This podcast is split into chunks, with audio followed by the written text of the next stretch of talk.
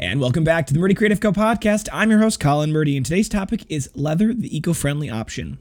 But first, I want to say thank you to everyone who supported the company so far. If you haven't got a chance, go check us out on the web at murdycreative.co. That's M U R D Y creative.co. Or you can check us out on Facebook and Instagram by searching at murdycreative.co to see the best of our product shots. Follow us to keep up to date with our daily photos and be the first one to know about new product launches. You can also use the subscribe button at the bottom of our website to be included in all of our new product announcements. Be sure to check out our laser engraving, personalization options, and exclusive colors on our website, or you can blank one on Amazon Prime. All right, so first and foremost, for those of you who haven't already joined our text message club by texting Murdy, M U R D Y, to 77222, that's Murdy to 77222. That's M U R D Y to 77222 to join our text message club and uh, to get about hear about some cool things that may be going on. So, Today we're talking about is leather the eco-friendly option. And this is a really controversial topic. There's a lot to it. And I actually I wanted to address this because I've been getting some comments recently on a lot of our Instagram posts about a vegan option that I've kind of referenced in the past and is something that is hopefully coming down the pipeline soon.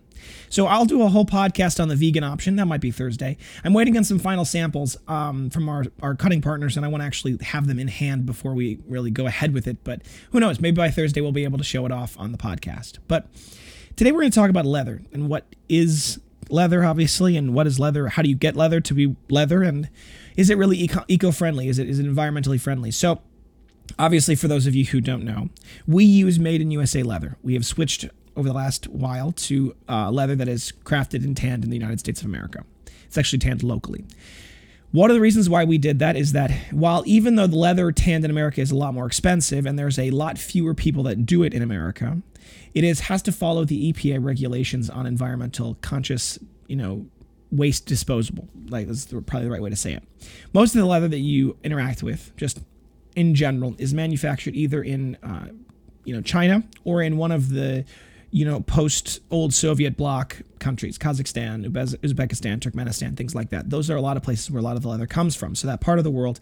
And part of the reason why, for those of you who are interested in kind of the economic theory of it all, is those environment those those places don't have nearly the strict environmental re- regulations that we have in our country. So that the process of making leather, which can be very caustic and very dangerous depending on the chemicals you use, is uh, it's it doesn't have as much of a problem there because they can just dump the chemicals. So part of the decision for us to go to made in USA leather was specifically because we knew that the the chemicals themselves were being treated in a responsible manner, and that was you know a decision. It's a little bit more expensive. However, the quality is better, and we're able to maintain the quality locally, and we're able to to work with the people that we're working with to be able to make sure that the leather is absolutely the best for what we're doing with it, and is is really the top of the line. So that has an advantage.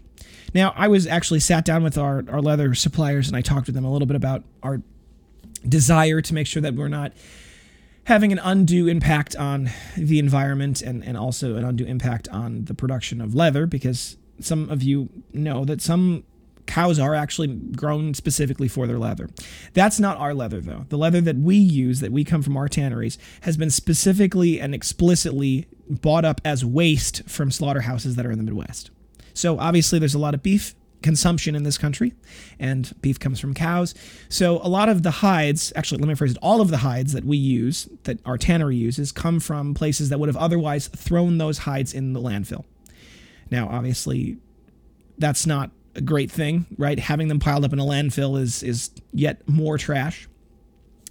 And a lot of the times, those hides themselves are actually uh, very. They can be. They can become dangerous due to the the fact that they're biological in nature. So anything biological can grow bacteria and other things like that. So this the hides that we use specifically are are sourced from slaughterhouses that would otherwise have sent them to the the garbage, the trash heap. And then once they arrive at the tannery, there's a lot of factors that go into making them the best option they are. Now, if you haven't got a chance to tour a tannery, it's actually a very cool process. Tanning is something that's very old, almost as old as humanity itself. We've been tanning leather for a long time, and there's a lot of cool ways to do it. The modern methods of tanning leather are actually not that different than they were about 100 years ago, to be honest. And the tanning process is actually very complicated science if you're interested in how it works. You can go look it up, research it all. There's there's a lot of details to it, but the reality is leather can come in all shapes, sizes, thicknesses, colors, colorations, patterns. There's there's so many different directions to go with the raw material itself, and there's a lot of science that goes into making them that what they are. It's not unlike cooking. It's not unlike um, manufacturing really anything that requires a lot of you know high accuracy in chemical manufacturing. So the hides come in obviously in their in their form, they're kind of their raw state. They get tumbled in drums and then they get go through a wet blue process where they get injected with minerals to make sure that they kind of maintain that temper over time. We have ours chrome tanned with an oil finish and chrome tanned with a wax finish for our, our premium leathers. We also have for our onyx because black is not the color that anything comes.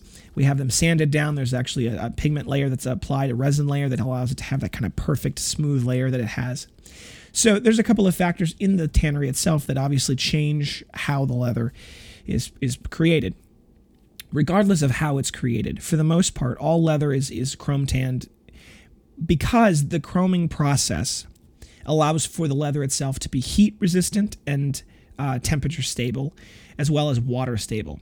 So, where you have veg tan, which uses vegetable oils and things like that to tan the leather, that can be a great option. However, the leather itself is significantly more sensitive to humidity, temperature, getting wet, and anything like that. That'll cause it to shrink, expand, all those other good things. And with a with an application like ours, where there's precise tolerances and very high accurate cuts, we obviously can't have these things shrinking and expanding depending on the water. So we have ours chrome tanned.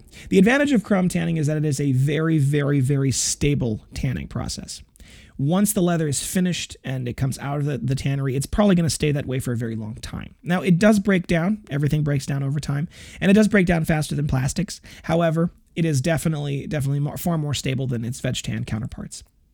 Now, some people would say, well, you know, why use leather rather than using something like faux leather? Well, in contrast, faux leather is almost always some version of polyurethane which is a variation on plastics. Now, they require oil to produce, and while they, yes, they don't have any involvement in animals, they actually generate a lot more waste in the long run, and that waste itself doesn't break down very quickly or very efficiently. It's one of the big problems, obviously, in the faux leather business is that while it is good for the animals, it's not good for the environment. And this is another aspect I think that you have to kind of, when you're looking at decision making and obviously the bigger decisions that go into the process, what's the purpose here? What is it? What are our goals? And how can we do it in such a way that, that it's sustainable? One of the advantages of leather, you know, be it a sad advantage, is that it's a living creature at some point, so we can actually make more of them, right? There, there is a certain level of farmability. It's the same thing with trees. As long as we sustainably harvest those, we can continue to have them forever. Oil, plastics, things like that, maybe not so much. Now, obviously, there are plastics that come from biological sources, corn oil and things like that, and those are absolutely great options. However, they still have the problem of they don't necessarily degrade quite as fast in some cases, but you know, you can make your own decision, of course. The other advantage of leather for us, and I think this is a real advantage that I I, I, I take pride in, is the journals we make are going to last as long as they're well cared for forever. I mean, they're, they'll they'll last for a very long, long time. They're going to last for generations, and that's because in a stable form like this, leather is is very, very, very long lasting. Obviously, I would recommend using things like conditioners over time to bring back some of that shine and infuse some of those oils back into the leather. But even if you didn't do that, the leather would would last for a very long time. So, rather than buying cheap, you know, flimsy journals with plastic covers, you can buy and then throwing them out after a month. You can buy higher quality journals, last a lot longer, they are easier to, you know, continue to replace the recyclable parts if you so choose. And you also get the added benefit of rather than using cheap plastic notebooks, you actually use a nice leather notebook. So there are some advantages to it as well. Now, when I talk about the vegan alternative that we're working on developing, I'll, I'll give you guys some more details about what that means and why we're trying to use similar, you know, eco-conscious decision making when we when we work on bringing that on and what the decision we've gone through. Um, but you know, there's something to be said about let's not discount leather because for example, I don't think in this country beef production is going to slow down or stop anytime soon. I think that's going to be true worldwide. And particularly because we're working so hard to be, you know, conscious about using the trash of that process, I think our leather choices are the, the sustainable option. They're the eco friendly option. They are more environmentally sound. And that's something that we've been working very diligently on because we care about our environment. We care about the planet. We want to work on, you know, making things better. But we also don't have to sacrifice quality to do that. I think there are plenty of ways to find really good products that are really, really long lasting and that are also, you know, environmentally sound and environmentally friendly. So, check that out. Obviously, if you want to learn more about our specific process, if you have questions specifically for me about the process, you know, you want to do a little more research, feel free to reach out. I'm always happy to talk about, you know, what we do, where we come from, how we do it. Um, we obviously are working very hard to to to be conscious of this, and, and we appreciate those who who support that. Thank you guys for tuning in. We check back in next Thursday for our next topic. And don't forget to check that subscribe button below to be sure to get the latest podcast right away. If you have any questions or concerns about your leather binder, please feel free to contact us on the main page of our website at murdycreative.co. That's M U R D Y creative.co. You can also contact us via Instagram and Facebook. You can text, call, email, direct message, all the usuals, and I'll do my best to get back to you as soon as possible. But I do appreciate your patience. That being said, if you email us multiple times, what ends up happening is, is the newest email is where the position is in the inbox. So if you email email us multiple times, it can push you a little further in the thing because we try to go chronologically as much, much as we can in the inbox. So um, you can obviously get a hold of us on our call, our phone number for our company, 414-434-9001. Uh, we do our best to answer it, but it is just Leah and I, and we have a new baby, so there may be times when we have to step away and take care of him. We'll do our best to call you back as soon as we can. If you think we deserve it, a good review can go a long way to help us grow our new community. You can leave a review on Facebook. You can go to facebook.com slash murdycreative.co. You can read all of our reviews. You can also search murdycreative.co in the search bar and we'll come up. The reviews tab, when you go to our main page, is on the left side of the, uh, the bar. You can see there's a reviews button. Click reviews. Then it says, do you recommend the Murdy Creative Company? You can click yes and write your review, or you can go read all of the wonderful reviews we have. It keeps me going, and I love reading those myself. If you want to share this with your friends and family and you want to earn a little bit of revenue, a little bit of commission, go check us out on Brand Ambassador. We actually have an ambassador app that we've been working really hard for. So you can go to murdycreative.co slash ambassador, murdycreative.co slash ambassador. You can also search us on social. In our website, the social bar has the ambassador link there.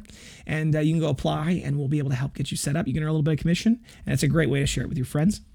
If you think we deserve it, a good review is really important on the podcast as well. So whatever you're listening on, go leave us a review on that podcast app. It really does help share with the new community, helps us grow. If you want to hear any topics of our podcast, you got something specific you want to learn more about, send me an email. You can always reach out to us, sales at murdycreative.co, and I would love to talk to you more about what we should do as a podcast topic. If you're looking for multiple binders for gifts, giveaways, menus, really any reason, ask about our book discounts available. Thank you so much for tuning in. Have a great day, and goodbye.